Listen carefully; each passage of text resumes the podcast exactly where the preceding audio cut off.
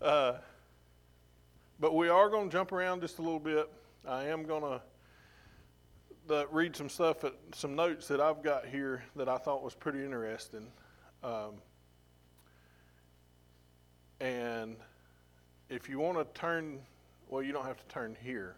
But what I was going to say earlier was it was neat, and I always like it when whoever opens up has something to do with what's uh, been in the Sunday school, and I love it when all that goes along with the message, and I hope it does today, but it may not, and if it don't, it'll tie in one way or another. Um, but today I wanted to talk about what the uh, fancy people call the hypostatic union. And all that is, is the belief and us knowing that Jesus was completely God and completely man all at the same time. Uh, you don't have to turn there because I'm, there's nothing that I'm going to read there, but in Genesis 1, during the creation story, uh, it, it reads, God said, that is repeated 10 different times. So there was 10 different times during creation that God said, and once he said something, it happened. So if you will, now turn with me to St. John chapter 1.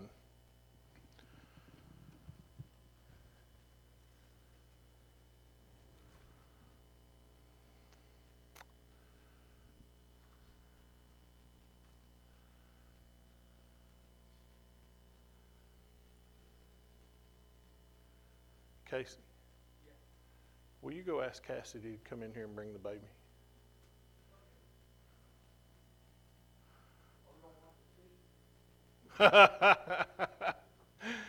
Just might. I love him.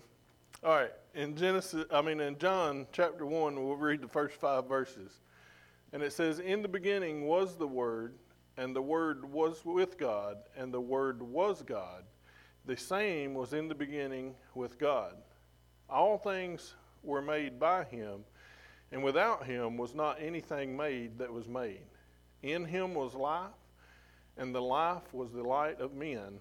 And the light shineth in darkness, and the darkness comprehended it not. So, John here is telling us that Jesus was in the beginning with God and Jesus was the one that made everything, and everything was made by him and for him. And that there was nothing that was made that wasn't made by him, and that life was in him.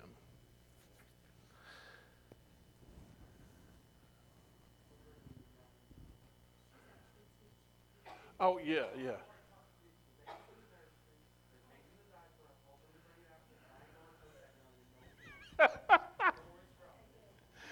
All right, we'll give them just a minute to get in here because there's. Uh, but Caleb, we're going to get into uh, some more stuff here in John here in just a little bit. And Caleb opened up this morning on it there, and I, it's just awesome. And you just think about that. Uh, that God, that Jesus was in the beginning with God. He made everything, He made the universe. He spoke and it come into existence. And I, have seen a, a, little meme, I guess, here lately where it uh, has these two kids talking and they say, You know, when you see a picture or a painting of Adam and Eve, they both have belly buttons. They said, Think about that for a minute. And their point is that you shouldn't have a belly button if God created you. But just think about the universe. The t- scientists think that it's 10 billion some years old. And then think about Adam and Eve. He didn't create Adam and Eve as babies, He created them as full grown humans. So He created history into whatever they had. Not necessarily history, but they, like to, the, to us looking back on it, it looks like that there was, that it's been here for such a long time. But in reality, it's only the time that, yeah, just bring her, I, I don't have to hold her, but just bring her up front. And I probably should have went to one of the Gospels and read about Jesus' birth, but we've just went through Christmas and we know all about that.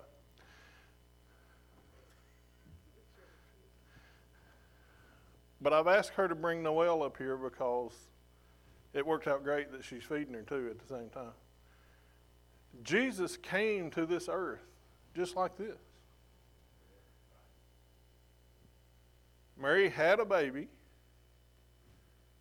that was the Son of God, that was God in the flesh, that Mary and Joseph had to look after. They had to feed him, they had to bathe him. They had to clothe him. There was nothing that he could do on his own. He come just like this, and they had to take care of him. Thank you. You can go now. Sorry, I drug you in here for that short time. Uh, they had to change his diaper. Right. Um, some things I thought about while while I was thinking about that, Mary, so moms in here, uh, when you got one that size, when they get the sniffles or a sneeze or a fever, you freak out. I'm sure Mary did too. Even though she knew that it was the Son of God, it's still a baby that's hers. And then uh, he's a boy. So I thought about Joseph as he's growing up. You know, Joseph takes him, he's a carpenter. So he takes him to a job site. And uh, back then, carpenters done a little bit of everything. They built, you know, tables for homes and they built homes. You know, it wasn't like you had a craftsman that built a table and then you had a, a carpenter that built a house. They done it all. So I'm just thinking about like he's out on the job site helping Joseph with the house project, or or they went to town to sell or deliver a, an item that they've made, and Joseph turns around and Jesus is standing over in the middle of the street peeing, like little boys do, you know. so he had he had to be taught, even though he was still God at an early age. Now I feel like that as he got older, he realized more and more of the, the what his role was, and he got more of his divinity, I guess you could say, on him. So now, if you will, turn with me to Luke chapter 2.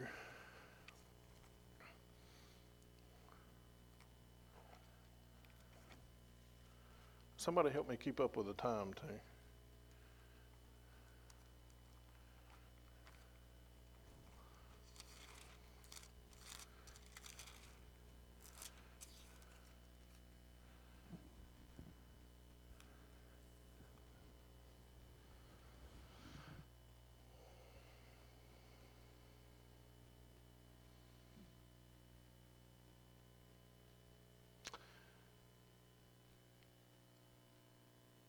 This is one of the times, we're going to start in verse 41. This is one of the times where Mary and Joseph, uh, it shows about that worry and the concern and the panic and things that happen as parents. And verse 40, 41 says, Now his parents went to Jerusalem every year at the feast of the Passover and when he was 12 years old, they went to Jerusalem after the custom of the feast. And when they had fulfilled the days as they returned, the child was tarried behind in Jerusalem. And Joseph and his mother knew not of it. But they, supposing him to have been in the company, went a day's journey, and they sought him among their kinsfolk and acquaintance. And when they found him not, they turned back again to Jerusalem, seeking him. And it came to pass after that after three days they found him in the temple, sitting in the midst of the doctors, both hearing them and asking them questions. And all that heard him were astonished at his understanding and answers. And when they saw him, saw him, they were amazed. And his mother said unto him, Son, why hast thou thus dealt with us? Behold, thy father and I have sought thee sorrowing. And he said unto them, How is it that ye sought me? Wist ye not that I must be about my father's business? And they understood not the saying which he spake unto them. And he went down with them, and came to Nazareth, and was subject unto them. But his mother kept all these sayings in her heart. And Jesus increased in wisdom and stature, and in favor with God and man. So that was what I was talking about. We got a lot of stuff right here, and uh, y'all know how I am. I got I got on a kick with some history stuff, so we got to go over that too. But um, so here we see that they went to Jerusalem for the feast of the Passover. They usually went, uh, those that they felt like they should go, all the Jewish families did, some were not able.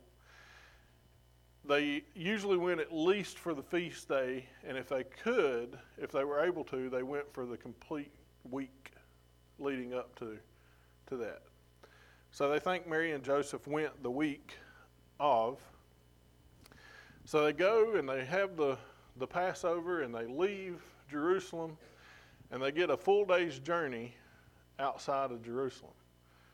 Uh, what I read, it said that uh, Nazareth was about three days' journey from Jerusalem, so they got a third of the way home. When they would travel like that, there was a bunch of them, so they would be like a bunch of people from Nazareth, their family, friends, uh, would travel together from one place to another. Uh, so then they leave Jerusalem as a group again. And you know how kids are. I mean, kids here don't sit with their parents usually, so you know if you're walking in a group like that, they're not going to hang out with you. So at the end of the day, after that first day's journey, Mary and Joseph go around trying to figure out who Jesus has been hanging out with all day and where he's at and tell him, you know, come on over to our tent. And they can't find him. So then they got to turn around and walk a day back to Jerusalem. And then they spend the whole next day looking for him. But on the third day, they find him in the temple sitting among the doctors. And that's the history part that uh, y'all are now going to have to suffer through. Um, so, male children in this time, and it may be that way today, I don't know, but I just looked on this, this about this time when Jesus was there, were not considered to be subject under the law, meaning the commandments and the, all the added laws that they had, until they were age of 13 years and one day old. So at that point, they were considered an adult and a member of the local synagogue they become a member of the church on that day. So, as a 13 and one day old male child, they would have been required at that point to go to partake in the feast of the Passover. He wasn't required at 12, but most families uh, would start grooming the children for that, you know, to get them ready. They would start them, like male children would start going about nine or ten years old with the family to uh, to the Passover. And I don't mean just going with them to the Passover, but they would actually, right, they would participate in the events uh, so that they would know what was going on. Uh, so Jesus here is 12. And it says he was in, they found him. 46, and it came to pass that after three days they found him in the temple sitting in the midst of the doctors, both hearing them and asking them questions. All right, so they were in, he was in the midst of the doctors. The doctors were the Sanhedrin, they were the doctors of law, or the lawyers. Um, each town had their own Sanhedrin court. There was a lesser Sanhedrin and a great Sanhedrin. The lesser uh, was an assembly of 23 elders or rabbis uh, that would, if you had, if me and Casey had a dispute, we would go to the Sanhedrin, and those 23 people would sit in a semicircle, and we would stand in front of them and plead our case to them, and then they would decide. All right, so there's only one uh, great Sanhedrin, and it was in Jerusalem, and it was made up of 71 elders or rabbis, and it was inside the temple there where they met. And if you remember Robbie's teaching on the temple and the the uh, slides we put up, you know, the temple had like there's these the holy and the holy of holies is in the middle, and then on the outside there's rooms. Well, it was one of those rooms, the one if you're like go into the temple to the holy place, not the most holy place, but the holy place, and to the, the room to your left, right there in the corner, would have been where the Sanhedrin met. They also sat in a semicircle.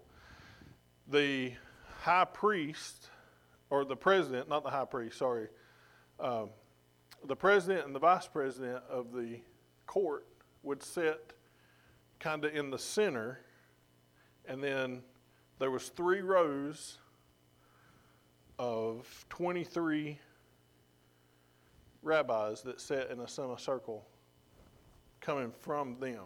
I don't know how to explain that any better. Just kind of try to visualize it in your mind. Um, so then, so you got this semicircle of seats that they sit in. The president and the vice president is at the head. Then behind that is a row of seats where um, the disciples, not Jesus' disciples, but those all those Sanhedrin are teachers, they're rabbis. So their students sit at those seats and the people that would be coming up to speak. So now, if you came and was pleading your case before uh, the Sanhedrin, and one of those younger disciples spoke up and said, Hey, I know him. I got something I can say about this. Then they were asked, usually or sometimes, to come up and sit with the Sanhedrin. And once they got there, they didn't leave until the session was over. Uh, so that's where they think Jesus was at. He had started asking questions, and they called him up to sit. So he was in somewhere in that semicircle of the Sanhedrin. And let's see. So that's why it says he was in the midst of the doctors. They considered the um, the Sanhedrin the doctors of the law. And if you pay attention in 47, and all that heard him were astonished at his understanding and answers. Now you got to think about the law that they're talking about is the first five books of Moses. They are and not only that, it's all the stuff that they've added to, uh, like how far can you go on the Sabbath day and stuff like that. But, you know, some of that stuff they felt like was deep matters. And here this 12 year old boy is talking to them about it and understanding it and making them think about it with his answers. And I think that uh, Luke points out here that he was just 12 years old to point out that he wasn't even to the point by their custom to be a member of the church, to be uh, participating in the in the Passover and the feast and the things that's going on. But he had the knowledge already, and that's what I was saying earlier. Is I think the older he got, the more godly knowledge he got until you know he was an adult and his ministry started.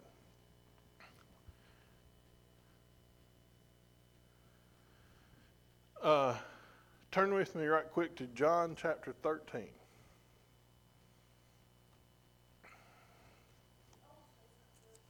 Go ahead.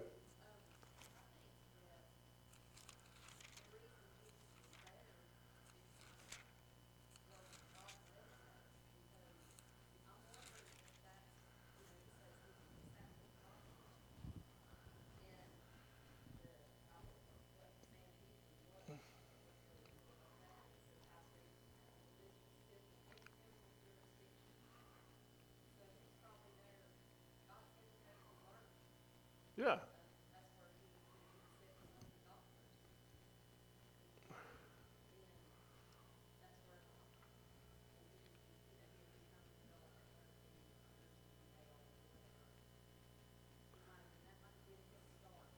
Right, yeah. I, I, I'm with you. I, I kind of feel like that he wandered over to the temple, like you said, being led by God, but not really realizing it. Uh, and he gets there and he hears them talking. So and he's like, huh, that's pretty interesting, you know. So he goes up and he sits down there among those disciples. And then, uh, you know, they say something and it really piques his interest. I can just see him, you know, at 12 years old, you know how 12 year old little boys are, you know. He bounces up and he blurts out something, and, and then somebody goes, well, wow, you know, let's get him up here. And, and I, but I think you're right. I think it was helping to get him prepared for what he was going to do, and God was revealing to him uh, his ministry and the things that were going on. Because he tells his parents, Did you not know I'd be about my father's business? And I meant to point it out while we were over there uh, that in the last verse there, I can't remember what the verse number was, but it, it said that uh, it, that Jesus was subject unto his parents from that time on. And I think that goes along with, you know, that that that point when he was in the temple and he had stayed back. Uh, you know how teenagers are. They want to they want to go, but they're not really ready to go. I kind of feel like Jesus was at that point with his his own fleshly life and his godly life, and he was like, you know, he wanted to go do the things of God, but he was subject unto his parents. He knew that he had to stay and be a child still until it was appointed the time that he go about his ministry. Right, yeah.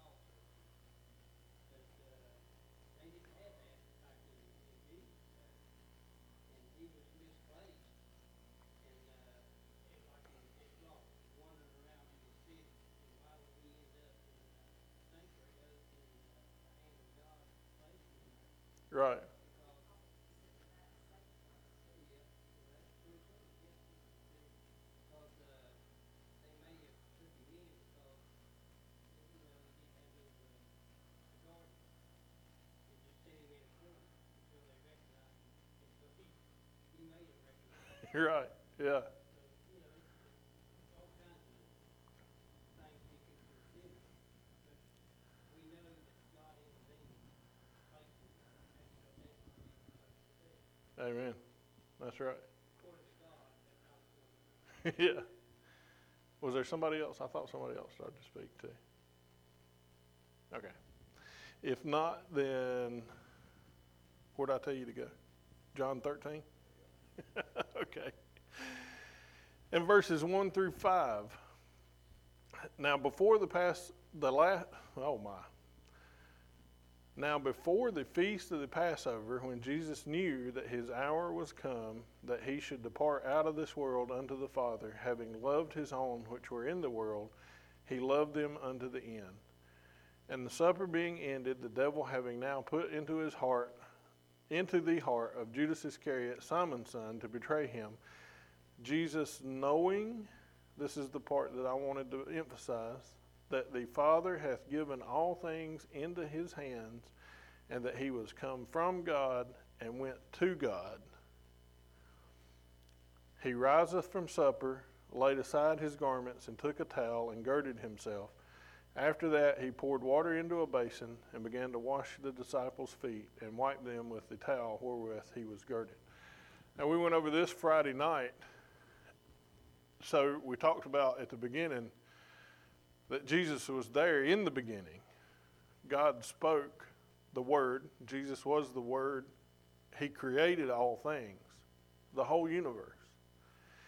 And we talked about this Friday night in Bible study. Here is the creator of the universe has stopped what he's doing in the middle of the Passover meal to wash his disciples' feet. And if you read on, uh, verse 6 talks about when he gets to Peter. And if y'all have read any of the New Testament, you know how Peter is. You know, he's a little, he's a little feisty. Uh, and he gets on to Jesus about, you're not going to wash my feet. Uh, but to just think that the Creator, the, the person that created everything, is washing their feet. And you know, that was a big deal back then. We talked about that Friday night too, about how, um, you know, they wore sandals everywhere they went. Their feet got nasty from traveling. And usually, when you went into a house, you would wash your feet first uh, as you went in. The, the master of the house would have that done if, like we figured that this house that they're in was a wealthy person's house because it had an upper room that was furnished for their to be able to have their Passover meal in. Uh, but apparently, the master of the house was visiting other people so he didn't, when they come in, he didn't have any servants or anybody to wash their feet. So at the point of if you get to a place where you don't, there's no servants, then whoever's the lowest among you uh, is the person that does it. Um, and if you read the previous few verses, the apostles or disciples had all just been arguing about who was going to be the greatest in the kingdom of heaven. So well, of course, they were looking for an earthly kingdom, not the kingdom of heaven, but they were arguing about who was going to be the greatest. So none of them thought they were the lowest. Everybody thought they was right next to Jesus, you know. So none of them's going to do it. And Jesus, uh, it says if you study it out and you read it, that while they're there in the upper room having the Passover, they're still some kind of chatter about who's going to be the greatest and who's going to have the position next to Jesus and this and that. So, in the midst of all that, the creator of the universe gets up, takes off his outer garments, his robe or whatever he's wearing, down to his uh, underwear dress shirt thing that they wore, and put, wraps a towel around himself and starts washing their feet. And we were talking about how many in here has ever been part of a foot washing service? All right, that's quite a few of you. So when that when you took part in that or you were a part of that, did the mood in the room change when it started? Or wherever you were at? We done one outside one time, but but it just the mood changes. So I could just see they're all in the upper room eating and you know chattering about who's going to be the greatest and all this other stuff and Jesus gets to the first guy's feet and he starts washing them and he realizes what's going on and he just quits talking and then all of a sudden everybody's done talking, you know? And the whole mood of the room changes. And that's the way we should be when he's talking to us. You know? So many times we get we stay caught up in everything that's going on around us that when he is talking to us, we don't even listen or we don't take the time to talk to him. Uh, so I think here too that shows his human side. You know, he was willing to reduce himself down to be considered the lowest in the room and to wash the disciples' feet. if you will, right quick, we're getting close to time. Let's go to Matthew chapter 4, right quick.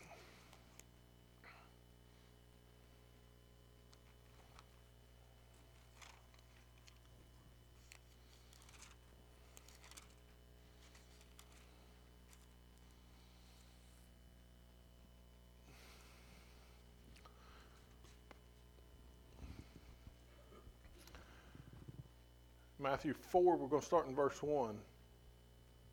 Then was Jesus led up of the Spirit into the wilderness to be tempted of the devil. And when he had fasted forty days and forty nights, he was afterward an hungered. And when the tempter came to him, he said, If thou be the Son of God, command that these stones be made bread. Verse 2 is hungry. Verse 3, the temptation is to have stones made into bread. 4 But he answered and said, It is written, Man shall not live by bread alone, but by every word that proceedeth out of the mouth of God. Then the devil taketh him up into the holy city, and setteth him on a pinnacle of the temple, and saith unto him, If thou be the Son of God, cast thyself down, for it is written, He shall give his angels charge concerning thee, and their hands they shall bear thee up at any time, lest thou dash thy foot against the stone. So here he switches and he takes him up to a high place.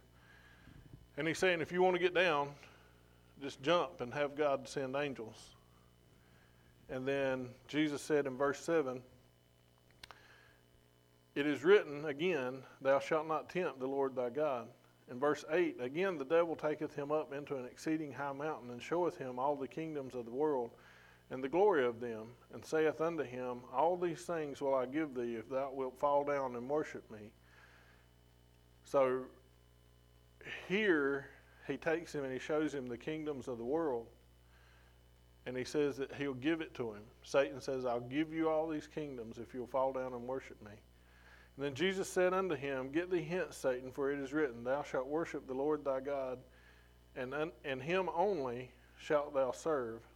Then the devil leaveth him, and behold, angels came and ministered unto him.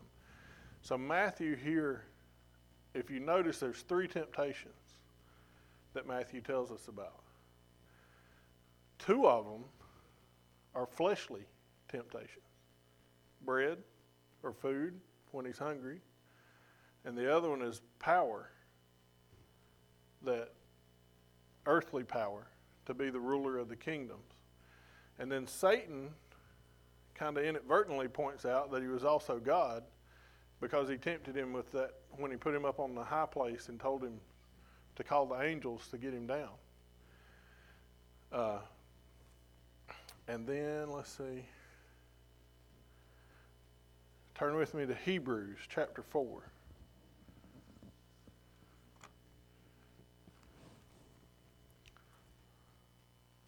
I don't know if we'll get all my notes done, but yeah, I know. I'm, this is going to be my last place, I promise. Four, chapter four, verse uh, 14 is where we're going to read. And it says, Seeing then that we have a great high priest that is passed into the heavens, Jesus, the Son of God, let us hold fast our profession, for we have not a high priest which cannot be touched with the feeling of our infirmities, but was in all points tempted like we are, yet without sin. Let us therefore come boldly to the throne of grace that we may obtain mercy and find grace to help in the time of need. So, the writer of Hebrews here is telling us that Jesus came as God, as man, and was tempted with everything that we're tempted with. And if you think back on his life, you know, he grew up like we started out, from a baby on up to an adult. Everything that we've ever been tempted with in our life, he was tempted with it also, but he sinned not. And just to, I'm just going to read over the rest of my notes here Matthew 26, 52 through 54, he says I, he could have prayed and talked to the Father and gotten more than 12 legions of angels. That's when they're in the Garden of Gethsemane and, and uh, old calm Peter cuts the guy's ear off. And then Hebrews 2 5 through 13, angels weren't set to rule the world to come. God didn't place the angels, He didn't say the angels were going to rule the new world that's coming. He said Jesus would be, and he, because He was made a little lower than the angels, meaning His he, he chose to take a power less than even they had in order to come save mankind. Uh, and I feel like that Jesus will be in human form in a glorified body in heaven. And I get that from Acts 1 9 through 11. This is where they're getting ready to stone Stephen. And this is what gets him stoned. He has a vision and he says that uh, he looked up. Uh, I'm wrong. This is Jesus' ascension. I'm sorry. Jesus ascends into heaven, and the angels tell those that are there when he ascends that in like manner he will return. I think a lot of times we think about that, that he's going to come back from heaven as he went. You know, he just went up and he's just going to come back. But I also think it means that he's still going to be a human in a glorified body when he comes back. And then Acts 7 55 through 56 is what got Stephen stoned. Uh, Stephen, they're uh, fussing at Stephen, the Sanhedrin, and the religious leaders, and uh, he says that he has a vision that, and he tells them that he sees the heavens opened and Jesus standing on the right hand of God, and they consider that blasphemy and uh, took him outside the city to stone him outside the city walls. All right. Uh, and it is time for the prayer room. Butch, will you close us in prayer?